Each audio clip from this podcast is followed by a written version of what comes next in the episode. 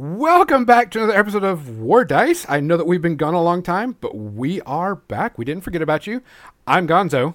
And I'm John from War Budgies. And we have been super, super busy since Warfare Weekend.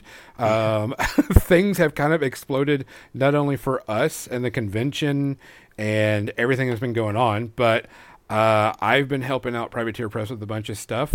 Uh, I've been working with Privateer Press on a bunch of projects and getting things going. And of course, my good friend John is just, you know, he is awesome. And um, I'm very, very proud and very, very excited for your next steps with uh, Privateer Press. Thank you. It has been a, it's been very, very exciting in a frantic, hectic sort of way, which is, you know, how we like it. Yeah, I mean, it, something we need to preface that um, you are working on a lot of projects that you know have to be kept secret, so on and so forth. Um, and so there will be times when we cannot talk about things or you cannot talk about certain things, um, which we will try to keep, you know, everything cool because we like what you're doing. And uh, it's been pretty awesome to see and hear that. I'm like super excited for you. I'm excited too. I'll, I'll try to, if I have to say something clever, I'll wink at the microphone. Okay, just wink at the microphone. Okay. uh, for people who don't know, uh, John is going to be working on a lot of stuff for Warcaster, and um, whenever he was doing stuff with War Budgies, I was watching him and getting his stuff up and going. I was like, this guy's got some got some shit going. He's he knows what he's talking about. He likes to have a good time. He likes to write stuff. He likes to do things for the community, and uh, when Privateer Press started taking notice, I, I, I also nudged them too. I'm like, you got to listen to this guy. This guy knows what he's doing, and you know, introducing and saying, hey, contact John, John Jack John, Con- talk to this guy. And I'm glad that you're getting to do more stuff. I mean, they one thing Privateer Press has always been is they always like uh, community people. Um, they like the community. They like uh, hanging out with the people that you know make their game fun. And you 100% did it, and you are now reaping the rewards of your hard work. Yep. So, for those of you that haven't heard, uh, Matt Wilson actually filled us in not too long ago on a Primecast. But the big topics we're working on for Warcaster is we've got organized plays coming this year, which we're writing. Uh, some league play for the for the stores, what that is, and then we're also moving forward on the two armies that have been teased so far. We've seen a lot of concept art for the Lost Legion, and Mystery Army number six is coming as well. So, lot it, there's a lot coming down the line for Warcaster. It's a really exciting time to be part of this game. Oh yeah, hundred percent. I mean, I, I, know people are kind of worried with you know because Mark Four is kind of taking over their little you know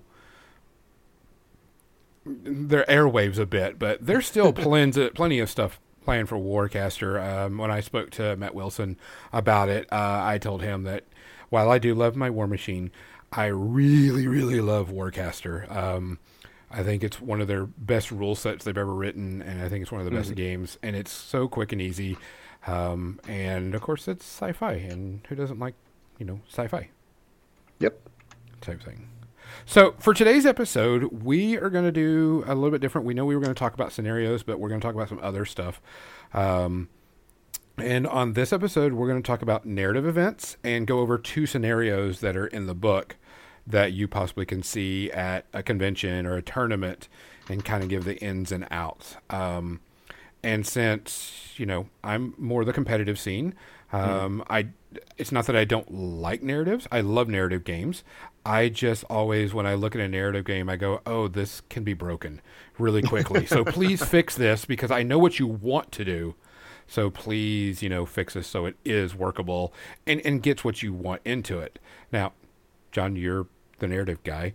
Mm-hmm. It, table's all yours, man. Go for it. Yeah, so I, I can ramble about narrative stuff all day long, but we've only got about an hour for the show. What? Narrative is one of those things. It's really near to my heart because it was how I was introduced to the hobby about 20 years ago, and it was just this whole idea of not looking at the game as a game of numbers against numbers, but looking at it as this is the setting for a story, and it's always been how I've approached the game. So, what part of what that is is it means I I'm not as familiar with all of the the balance and the statistics and how things work together as say you are gonzo like mm-hmm. you know that stuff a lot better because you think about that stuff uh, i if you watch jericho reach you already know i don't actually think about what i do i just do it but that's kind of how the narrative thing goes. It's just it's about telling a story, and when you're making that, you're trying to translate that into an event or a scenario or a battle report or whatever. There's just there's a few things you want to think about in terms of how you present it. You know, so the biggest thing that I like to tell people who ask me like, how do you start doing a narrative campaign? You got to start with the feel of it.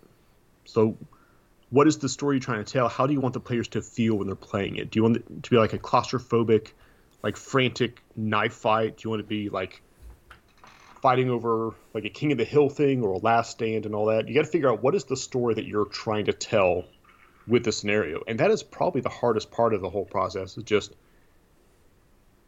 what kind of story do I have? How is that going to translate into the tabletop? Yeah, I mean, when we say narrative and stuff, we're not talking that this is any less important or any less fun or any less competitive as a competitive scenario. This is just not your standard, and you don't know what to. You know, it, you're coming in almost kind of blind. Yeah. Type thing, yeah. and so coming from a background of competitive play, you know that you you're going to be you know exactly what your scenario is going to be. There's no randomness. There's no if, ands, or buts. It's here's step A to step B, and that's it. With mm-hmm. narratives, there's always, you know, some weird type of mechanic or weird type of rules, or you have different setups. Like, you know, I'm I, the defender setting up on the right hand side instead of across from each other, or uh, I am limited by how many points I'm allowed to take based on whatever army I'm playing, or, you know, or attacker defender type thing. Um, and there's some good randomness to it. Um, but one of the things I think is always good about um, narrative scenarios and such is roll each round to see what happens and how screwed you're going to be. AKA, you're playing in a snowstorm and you roll a d6 on five and six, all your line of sight is reduced to eight inches, which, right. you know, screws a player over if you if you're in the mindset that I'm here to win this game. Yeah, it's not necessarily balance. Is willing to sacrifice some balance to put little fun element into the, into the game. Correct, which is, is, is good. There's nothing wrong with that. I think a lot of people, you know, we we think about when we go to a convention or we go to things that it's all about the winning, and really even though we all love to win, don't get don't get me wrong, we always remember that one good story or that one cool thing that happened, and it usually is never, you know, I planned out this move seven seven turns or seven activations ahead, and I had a 0.02 percent chance to win, and I got it off.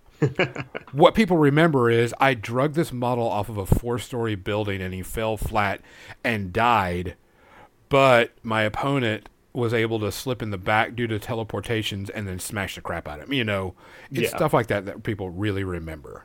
Yeah, and it's one of those things I find it works incredibly well for demo games because a new player who doesn't understand all the doesn't necessarily understand all the intricacies of how the the rules and models interact, they can walk away remembering that they had a fight on a bridge and like threw the enemy warjack off or harpooned someone from a tower and all that. That that that's easy to understand because it's in this inherently like cinematic kind of storytelling. Yeah, I mean, it, it, it is fun. There's a, Adepticon. One of my favorite memories was an individual had a warjack on this. Um, I think it was like uh, over a foot tall structure, and I used a card to yank him off. um, and we had to ask um, the TO how this worked. Is like, do you yank him off and then he falls down? Does it, you know, does he move the distance and then fall, or does he fall immediately and then gets yanked the distance? And you know, that was just you know a question. But I remember the player looking up at me and going, "God damn it!" I'm like, "Well, that's kind of the cool part of this game is, you know, I'm going to yank you off. You're going to take damage. Yeah. Where you land is a whole different story. And things and, like that, like it's just it's just doing fun stuff and not worrying about the game. No, I mean when we all originally started, we all started because hey, this is really cool, mm-hmm. and we evolve on you know the the game, and we go, oh, there's more tournaments being played, and you know I think Warcaster does a lot of cool scenarios that are more narrative in nature. Um, yeah. than your typical steamroller packet, which is cool, and I think that's really what makes Warcaster uh, a dynamic game, is because yes, you have all these scenarios, but you're not planning this army. This list can only attack this scenario objective type thing, and so with narrative ones with Warcaster, it works out great. Yeah, I think that's a great word to use, dynamic. Yeah. Um, and, you know, eh, sure, there's a little bit of story, but there's still mechanics that have to work. One of the things about some scenarios, and you and I have talked about this, is this sounds really cool, but I can break this in 1A. and you don't want that to happen. You don't want someone to be able to break the entire scenario and players not be able to play the game. Yeah. It's, it's a tough balance to hit, too, because on the one hand, you want to allow a whole lot of agency and freedom for people to essentially almost RP or role play out how their army would act, but you don't want to cripple someone and make them lose the game based on just how the scenario was written. Correct, and that's that's like the the very delicate balance of writing a you know more narrative scenario than anything mm-hmm. else because even though you go into it going, "Hey, I'm going to play this cool story," you're always going to have somebody or a group of people that are like, "Oh, this scenario is broken. I broke it in 1A, and then they move on. Yeah. While it is true that they can do that, and possibly that's what's going to happen, that's not the intention of the scenario. Right. The intention of the scenario is to play a game over so many rounds, and your actions dictate who wins the scenario. And maybe have a good time while you're doing it and stuff. What? You know? Have a good time? what the hell? Okay, so I guess. That that brings me to one of my favorite topics when it comes to narrative stuff is asymmetric objectives. They are, I think, the most fun part about narrative campaigns, and they are the hardest freaking thing to balance. Yeah. Because if it and Warcaster, a lot of the basic scenarios and War Machine as well, is very much of okay, here's here's the points of the map. Here's two sides are mostly even. The starting even sides are trying to do the same thing, and those are easy to balance because they're symmetric. Everyone's Correct. doing the same thing. If you want to flip it around, if you want one one army to be sabotaging a ship while the other army is trying to work on a console and all that, it gets really weird really fast because it can be easier and it's almost undoubtedly easier to do one objective than the other one. Correct. And that's where things get tricky. Yeah, and that, that's that's one of the hard balancing because if player A can, all they have to do is a couple of things, what's player B going to be doing? Are they just killing your models or are yeah. they stopping? Are they counterintuiting, you know, to what player A is doing? Like they're resetting the alarms or turning off stuff or turning on things. That way it's just not player A I got a fast unit, sit here, do something, tick tick tick tick tick tick tick tick tick tick and just wait. While player. B just like I shoot and shoot and shoot and shoot. yeah. On the other hand, if player A has a task as part of the scenario, player B has their task in the scenario. What's the incentive for them to fight each other? Like, Correct. Why a battle now? Yeah, and th- and that's the thing is you don't want a scenario where all you're doing is player A and player B does something because they're just they're going to ignore each other. Yeah, for the most part, and you don't want players just ignoring each other just to get the objective done. You want them to fight it out, um, throw spells, do whatever to stop each player from doing stuff, and that's like the really delicate balance. it's that. It's tough, yeah. Um, I know that like there was one scenario that I was playing at Adepticon. Pretty much, it was grab the bad guys, run away with the bad, run, or gra- grab the civilians and run away this, with the civilians back into another one, mm-hmm. in another zone, and you had to control the zone. So of course, I stuck one model over there, and then used my vehicle to run everything back and forth and it was like my opponent just couldn't stop me and i was like yeah you're right you can't um, yeah. i'm faster quicker and i can move back and forth especially with my cards you know taking off activation tokens and just flipping and i'm moving this model I'm picking up, and then the next term I'm in my deployment zone, and I've already got another unit there ready to pick someone up. So I'm just doing a train, and he's like, "I just can't catch you because you're so fast." I'm like, "Yeah," and I go, and, and I talked to uh, the TO, and I was like, "This is not a good scenario for what you're trying to do here." Yeah, and, and, and that's the thing that people need to understand. There is nothing wrong with going to a TO or going to a developer or to anybody and say, "Hey." This is a problem we're seeing with the scenario. I know what you're trying to do, but mm-hmm. it's not working. Yeah, live feedback is the best. Yeah, and, and let's let's put it right. Good constructive feedback is better than this scenario sucks. Fuck you. Come on, guys. We're adults. Oh, most of us are. You know, but if you want to see the change, as I say, be the change. Give good feedback saying, this is the reason why I think this scenario is not good for X, Y, Z. And this is the reason. Here's something I would change. And it mm-hmm. has to be something that's changed for the betterment of the system and the scenario, not for the betterment of your army. Yeah, and I'll, I'm going to tell you the the worst feedback I can get when it comes to a narrative scenario is when the player's saying like, "I didn't have fun with this."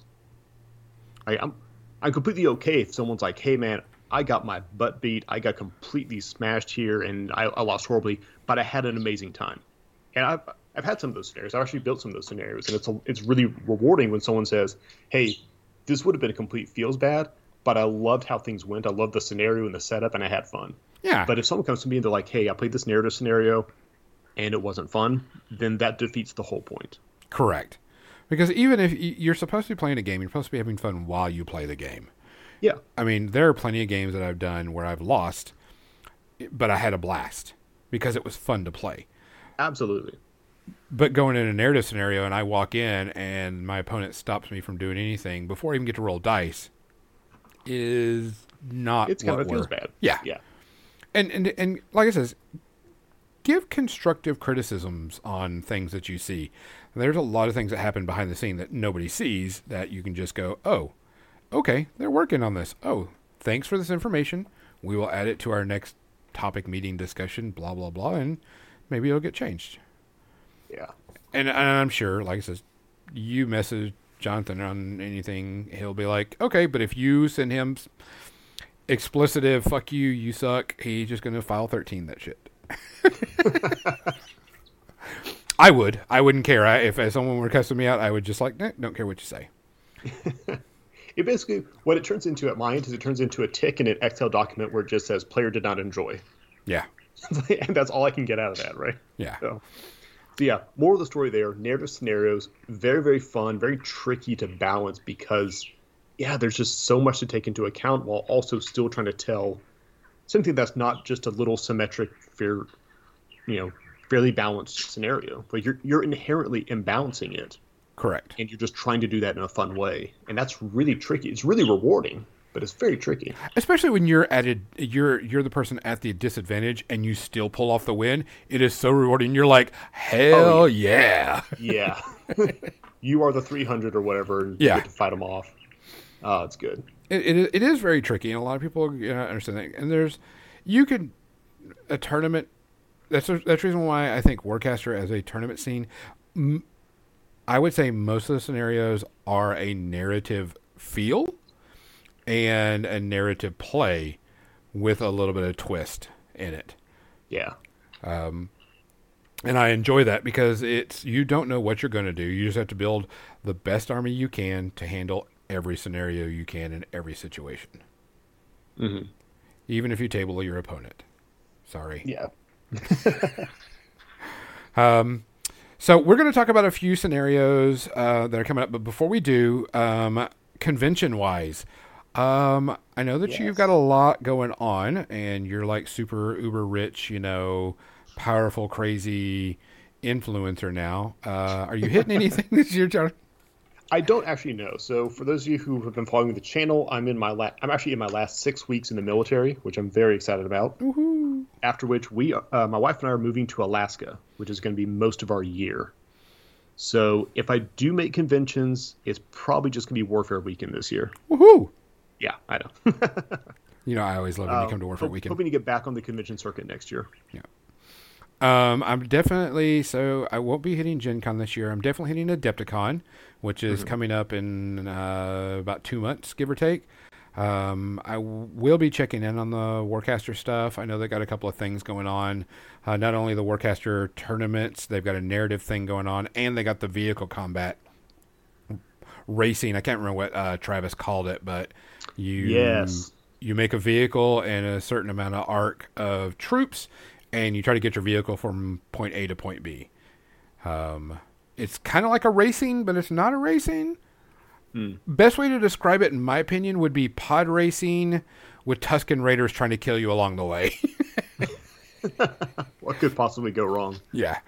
Uh, it looks like a little fun. I may participate in that. I won't be participating in the tournaments because I've been asked to uh, come and play some of the narrative War Machine events, and I'm going to be taking my Orgoth to that. So I was like, mm, I think I'm going to go do that. So There's also, if I remember right, there was a Warcaster narrative advertised there, something about like a train robbery or something. yes, yeah, it's like a grab train something. So there's going to be a narrative event, Yeah.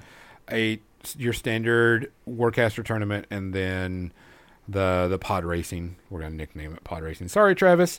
Um, I don't think it's copyrighted, We're fine. No. Um, and then um, I'm definitely going to go to Adepticon. It's always my favorite one to go to. Uh, of course, Warfare Weekend. Um, I, if I didn't show up for that, um, you know, I'd probably get beat up. It'd be weird. It would be weird. Um, and we'll definitely have some stuff at Warcaster for there. Um, you know, some narrative events and some open tables and etc. like everybody's used to. Um, but that's all the conventions I I gonna go to that have Warcaster. I won't be going to Gen Con. It's just too expensive and too many people. I want to go one of these years. I've never actually been to Gen Con. I, I went once, and it was back when teachers were allowed to go into the convention, uh, go into the the vendor hall early, and we we were allowed an hour early before everybody else because we were teachers. And I went in there, and that was the one and only time. But I mean, it is so packed and so crazy, and so expensive. I mean, you have to pay for parking, and it's like, you know, by the time you're done, it's probably like three hundred dollars in parking minimum Yeah. you know, splitting up with your friends. So it gets really expensive. But um, hopefully we'll start seeing some more stuff. Um, not sure when models are coming out, but I'm sure we'll see see more and more as time goes on. Yeah. So, um, with that said, let's talk about a couple of scenarios. Uh, you have picked two scenarios uh, Yes. because you are the man. And what's our first scenario that we're going to talk about? So I picked two scenarios that I like to use specifically for narrative stuff because they are weird. Mhm. And when you play narrative and you're you're not as worried about the specific balance of the scenario, it gives you freedom to do weird, weird stuff. So on the skirmish front, we got one skirmish, one primary. The skirmish front is a scenario called unconventional warfare. It's the sixth scenario in the Thousand World Sourcebook. And essentially, the way this thing works, there's one objective in the center of the board, Mhm. and then there's four objectives, each on a corner of the board. Yep. And if you control one of these corner objectives, then at the end of your turn, you can just take one of your units and teleport them to the opposite corner. Yep. And this this is a monstrous scenario for a very specific reason because when we play Warcaster, and one of the things I love about Warcaster is Warcaster is not a game of attrition No. because everything comes back. Everything comes back except for characters and character vehicles. Yeah. So what it's really about is it's about board control. Mm-hmm. Like where can I exert my influence and all this?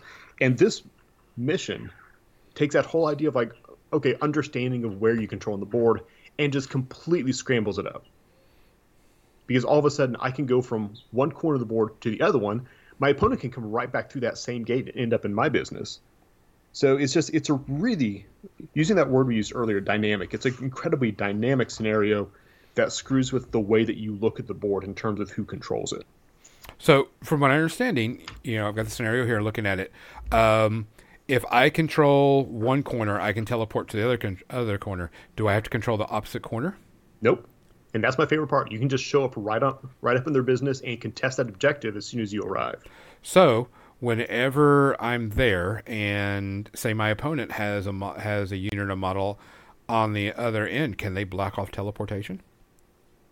They can't like turn it off. No, uh, if they like surround it, you could feasibly like just sort of like body block the whole thing. Correct. But no, no. Uh, once you appear, you don't miraculous, miraculously hold that that objective. You now have to fight for it. But it's a way to teleport your units across to the opposite corner. And what that means is once you control two of the gates that are linked together, you have this amazing little express train hyperloop to cross your stuff from one end of the board to the other. Just stupid fast if you can control the opposing corners. So, coming from a background of tournament play, if I were to stop you from teleporting in, I would have to surround it and surround it pretty well. Yeah, you probably need maybe two squads. Okay. Yeah, because one wouldn't do it because you could just go to the other side of it.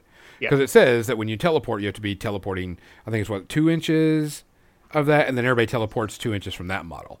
Yeah. So you would have to block off, you would have to surround the entire thing, which would mean you're committing a bunch of stuff to that one objective, To one objective, yeah. which then leaves the middle objective open. Mm-hmm. Um, because even though you can teleport and you can move, that middle objective is still a scoring point. Yep. Now I do like it because it is like this surprise. I'm here. Yeah.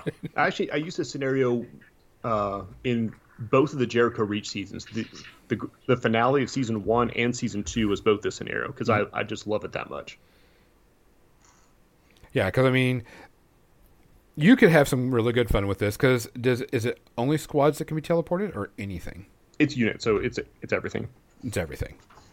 So teleporting anything around the battlefield is really really powerful, as we've seen with positioning gates and putting things up and you know moving things around. So um, th- this scenario is pretty straightforward. There's nothing you know crazy about it. It's just remember if you control one corner, you can teleport to the opposite corner. Yeah. Cool thing is, when you do this, you could actually set up a unit to go, oh, you teleported in? Here, eat lead. Yes. you you can make it a complete trap on the other end of the thing. Correct. But what I've also done is summoned a uh, a morning star and threw it through the gate on the uh, Teleporter. yeah well, uh, teleport objective things immediately because it doesn't take an action. So you can throw something like that through to the other other corner and then activate on your next turn. Yeah. So I mean, and that's the thing is, there there is an offensive and a defensive to this. You've got to watch your corners, um, and you know with line of sight being 360 in this game, it, it's it's a lot easier. You don't have to face or anything, but you've got to be careful because if you teleport in and you've got you know a unit of heavy hitters, they're going to blow away whatever comes through there. Absolutely. So you got to be careful. Like, oh, I can teleport, but I'm going to eat hot laser when I come through the other side. so, do you really want to waste it? But you might because you're forcing your opponent to shoot that direction instead of shooting the center scenario. Yeah. Or So going it- for the it's one of those center things where it takes a relatively simple concept and put and presents in a really interesting way. Yeah. Um, so, being a skirmish mission, how many? R- remind people how many models or arc are we talking about? Uh, you're going to call me out after I've been after I've been writing War Machine scenarios for two months. Yep. Uh, I believe it is eight one as the minimum, up to eleven two. okay. So, I mean, you Don't can quote me on that because I don't actually know. or you're off the air, you'll be like, God damn it, Gonzo. but I mean, here's the thing: you you have to play tactical because you have to protect your rear or protect your corners, but also try to score the points because scoring is done uh, at the end of the pulse rounds, and one for scoring any objective, uh, the first pulse round, and then two objective in the second pulse round, and then three, so on and so forth, and third and fourth, etc. I think what would make this even a really better scenario is that the center objective scored one more additional. Yes. You know, what I've mostly found is we tend to ignore the middle objective. Correct. I can see that happening. I would like, I don't care. But if you were to add the center objective scores you one more, mm-hmm. then that would be, it would kind of force and push people to go, oh crap, my opponent's going for the center. I can't let him have the center because the center gives them two while I will only get one from the corners. Yeah. I will say though, if you park a warjack on the center objective, so far from my experience, he typically gets left alone because everyone's fighting over the corner objectives and nobody wants to devote that much firepower. Correct. But like I said, if you if you raised it by one point, mm-hmm. then you would have warjacks going, yeah, we're gonna we're gonna scramble. Yeah. Okay, your war dice house rule of the day. Which is okay, but see that that's the thing. That's something that could be a good feedback. That's a perfect way to describe the feedback because if you're looking at a scenario and you're playing it and one of the objectives is completely ignored, that's something that needs to be brought up. Yep. And if you, and this center scenario is completely ignored, why is it there? Right. So, But if you put it like it scores one additional, okay. Now we're fighting the entire board, not just the corners. mm, type thing. So that's something that you know look at. So you can add that to your your your packet. Write that note down. Send it in. type stuff. Um. So that was the one, and th- that's a very simple, straightforward scenario. There's not a lot of setup. There's not a lot of rules. It's just there. It is. Yep. It just it takes a key, like a, a core concept of the game, and tweaks it just a little bit, and you get this whole cool scenario out of it. Uh, so our second one is Second one is Cascading Failure. This is the second primary mission in the Thousand Worlds source book, which I will completely plug here for a second because this book is amazing. Oh, uh, so I understand why people can't do books very often, just because the cost of paper and everything's being printed. But this is one of the best books they've ever made. Yeah. Oh yeah, hands down. The Thousand World book is amazing. So if you haven't gotten one, make sure you go pick one up. Yes. So it's got the uh, the primary mission cascading failure in here. This is one of those very much like the scenario we just talked about. If you look at it, it looks very very simple until it's not. But it's it's doing that in a really really fun way. So there's um, essentially a ring of six objectives, Mhm. Uh, squads only, I believe, for securing them. Yes, only squads can observe uh, secure But- the objectives. every time you score one of them, you roll an action dice. And there's two tables of all the things that could possibly go wrong because you just ran up and put your foot on an alien artifact. Which is this is one that you wouldn't want to see in a tournament setting because you know that this is all random bullshit that's going to happen. Yeah. but it's a very fun scenario. this is like the if I had to pick one scenario in the whole book to explain what we're talking about when we talk about narrative stuff being fun but not necessarily balanced, this is what I'm talking about. Correct. So you've got a minor.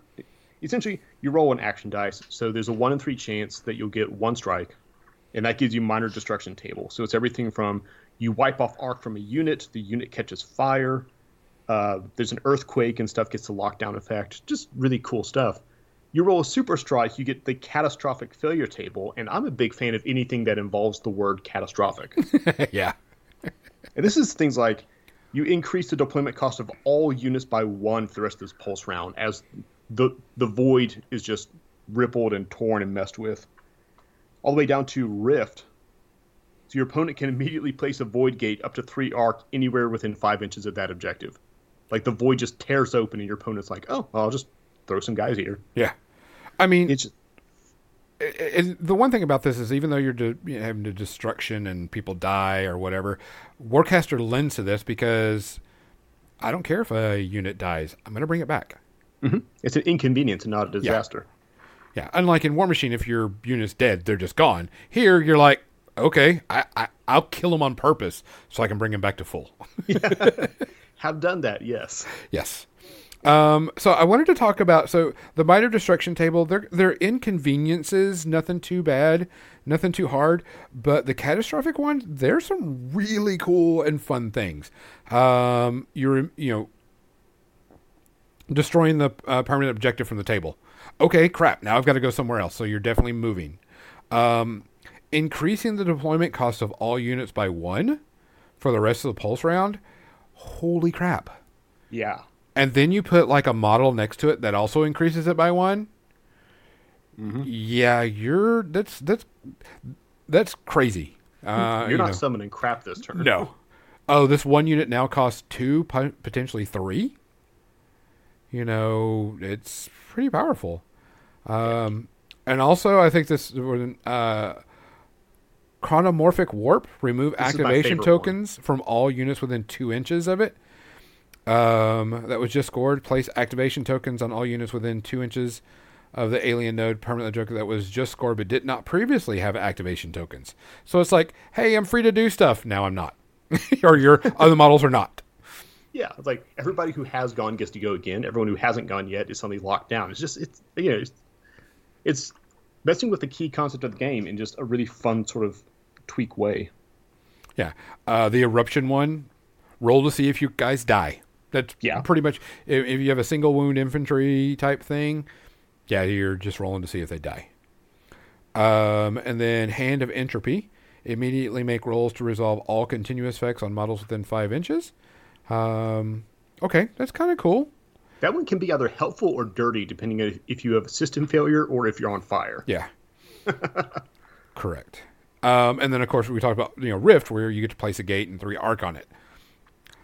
Okay, now here's my question: Does that three arc come from my pool, or is it free three arc?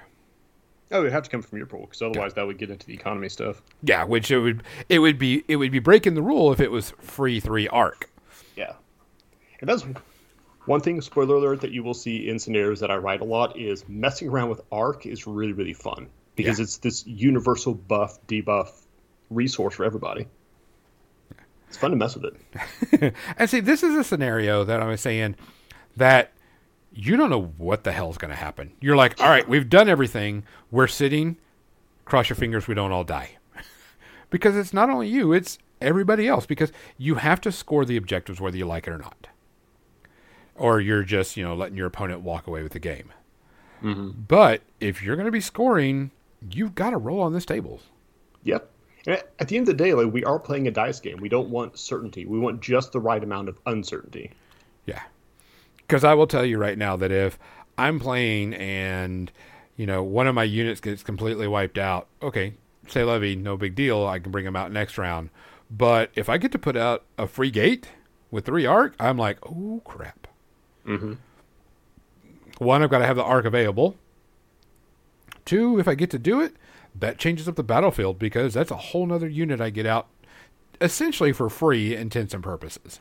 Yeah. Um, That can change the direction of the game with a dice roll right there. Yeah, hundred percent.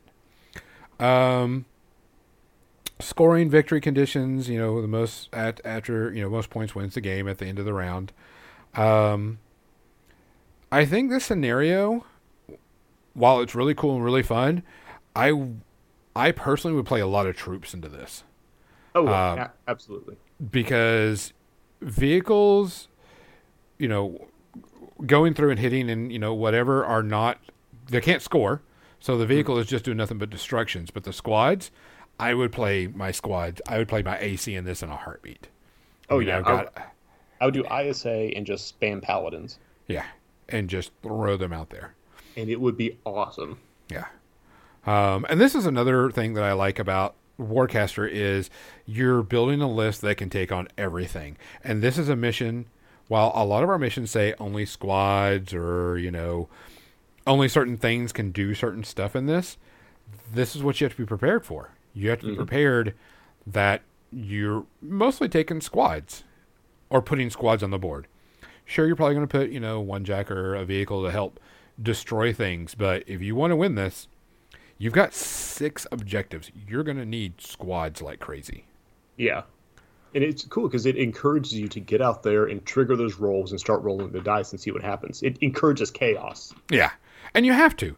I mean, like I said, sure you want to win, but if you sit back and let your opponent just grab all of these, it's game over for you. You have to trigger the randomness. Yeah. I want that t shirt now. I encourage chaos. Could be the new new War Buddies tagline. yeah. we encourage chaos. Everybody watch the War Buddies merch store. We're making new shirts. But I mean, this this is another scenario, like I said, that a lot of tournament style players would frown down upon because there's no guarantee. Yeah. And I think this is a great scenario because sure there's no guarantee, but Warcaster is very um, forgiving when a, you know things like stuff like this dies because the recursion mechanic of it, which makes the game very unique. You're like, I don't care if you kill that unit off. Please kill that unit off so I can bring something else in, or I can reposition that entire unit somewhere else. Yeah. So this right here, I think would be a whole lot of fun, um, even in a tournament type setting, because you're like, because you set this down and they tell you scenario, and instantly you're going, mother. but you're okay with it because of the mechanics of the game. Yeah, and it's one of those certainly like if I sit down with buddies and they're like, "Hey, let's just play a casual game and have some fun," this is the kind of scenario that I'll reach for immediately. Oh yeah, if if it's if we're having, you know, we get together and we're just playing games and drinking and having pizza and you know a social game environment, 100% I would rather play this than play you know like a steamroller scenario. Yeah, hundred uh, percent. Uh, this would be something I would 100% get like want to play because we're not on the clock. We're just drinking beer and you know eating pizza, and we're we're just taking things casually. We're sitting around having fun. We're making stupid sound effects, even though I make them when I'm playing in the steamroller. Um, That's the best time to make them. Are you kidding me? I, I, had an opponent get upset with me when I uh, I was marching around and I was you know making shooting noises and ah, I missed and stuff, and he gave me a dirty look. I'm like, dude, I'm a 50 year old man pushing little plastic miniatures across the board. Like a boss. I, am gonna have fun with this, whether you like it or not. And I'll make stupid stuff and everything. But I mean, this is this is like a scenario that definitely, very much is like play at the game store. Hey guys, let's get together and play at the game store and let's show this off. And I 100% encourage everybody to get out of the basements, go play at a game store. Yeah. Go show the game off at a game store. I'm always, always uh, going to tell people to go play at the game store and do it during peak hours when everybody can see it because this is how you build your meta. Yeah, it and is a visually gorgeous game. Oh, yeah.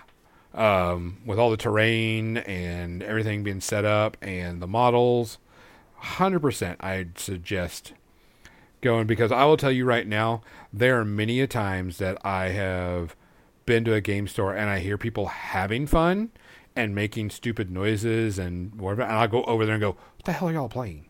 Yeah. you know, what's so fun? Um, and stuff. So, especially when you're like, "Ah, oh, crap," and you know, you're having a good time. Um, so this one would be very, very good to put on the table at a game store. Mm-hmm.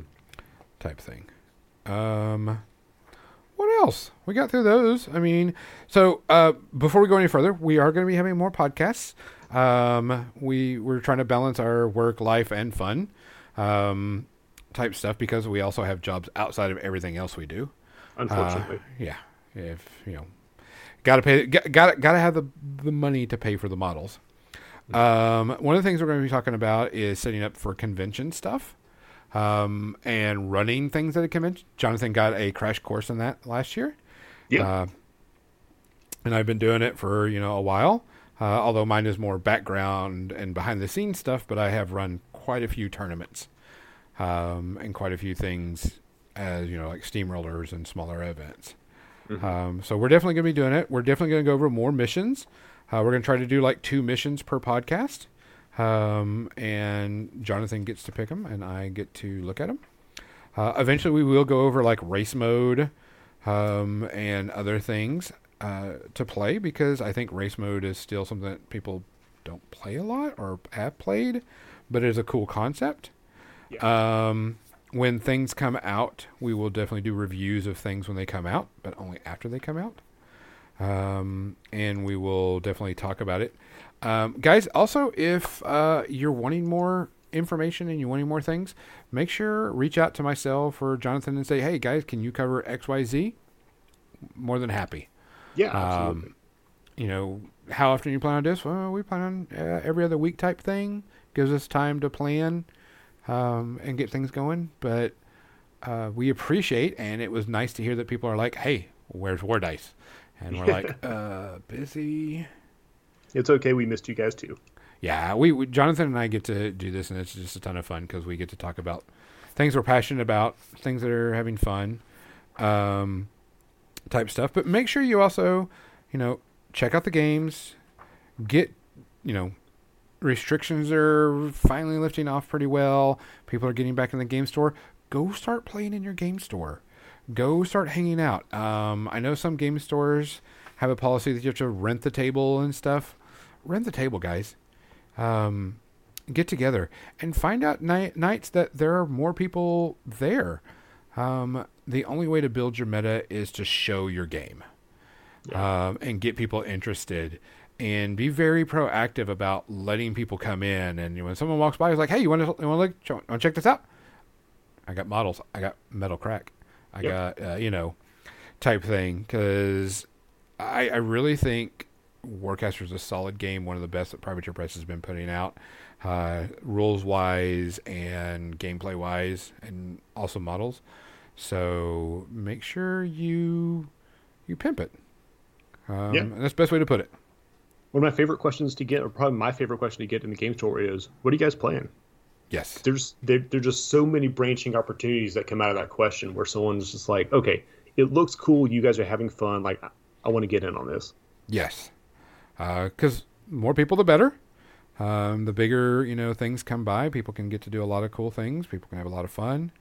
Um, but just you know, hundred percent go to the game store. Choose some of these little fun scenarios that you would never play that are whatever. And like this, if you find something that's wrong with it, and I'm not saying wrong, but it could be better, write it in. Uh, Privateer Press is always willing to take feedback on their stuff. Um, of course, word it correctly. You know, don't don't be a douche Yeah. type thing. Um, but we plan on doing more content. Plan on getting some more stuff. Um, are we going to see another Jericho Reach? We will see another Jericho Reach probably not till late this year after I get settled in Alaska, though. Okay. But we do have a ton of Warcaster content, and I'm on, I'm really honored to be part of the design team for it. So keep your eyes open. There is a lot more coming. Yeah, there's a ton of stuff coming. It's just business, business, business. Yeah. A lot of the behind the scenes stuff. Um, if you're coming to Adepticon, um, look out and say hi to me. I always love to talk to people that listen. It's always a challenge. Um, I might have some prizes that if you come up and say, "Hey, I listen to War Dice, here it is," or I listen to More Than Dice because that's my other podcast. Um, I might have a little bit of swag for somebody, but don't know yet. chance. I always usually give stuff away. I always have swag stuff in my bag, and I just give it away. I'm like, oh, here you go, here you go, here you go. It's actually really impressive. He- He's got like Mary Poppins pockets. It's amazing. I always try to give things out, and and, and it's and it's nice because, like I said, there was one time I went to Adepticon and I'm standing in line just talking to my friends, and this lady behind me and goes, she goes, I recognize your voice, and I'm like, really? She's like, do you do podcasts? And I says, I do. Because wait a minute, you're Gonzo from More Than Dice, and I'm like, yeah. And he's like, I listen to you, and then there is nothing cooler than hearing from a fan in saying that they listen to us. So don't ever think that you can't come up to somebody and say, "Hey, I listen to you and I enjoy your stuff," because it gives them a boost and provides more content and give more stuff out. So uh, always do that. Um, of course, Jonathan's more prevalent on the social medias. You know, the the the what you call it, the discords. I'm not much of a Discord person. Yes, if you haven't joined the Warcaster Discord, we are very active on there, trading all sorts of stuff. Yeah, and there's also some uh, new podcasts that have, and new uh, community people have come out. Um, that since we started, we've actually it, people have been encouraged to do their own stuff. Uh, do you know of any of the ones that have been um, that you want to shout out? Yes, huge huge shout out to uh, Arcane Synthesis. Yes. So it's sort of a blog. It's a series of articles. Uh, you can find them on the Warcaster Facebook page. You can find them on the Warcaster Discord. It's like different creators. I've done a couple things for them, just all sorts of different topics and different perspective. It's a really cool series. Which is good because we encourage people to bring anything out. This is not a competition. This is not about a popularity. This is about you're bringing something cool out. We'll give you a shout out. We'll do something because anything that makes the community better is better for everybody. Yep. So, and if you want us to shout out to people, or if you want to come on, Jonathan and I are always welcome to special guests. I mean, there's not a problem with that. You just got to figure out a schedule. Yeah. And you want to come in and talk about stuff, we are more than happy to. So, Yeah. I think that's the show. That's about it. We missed you guys. We're glad to be back. Uh, for War Dice and More Than Dice, I'm Gonzo. And I'm John from War Budgies. Let's play that beautiful music.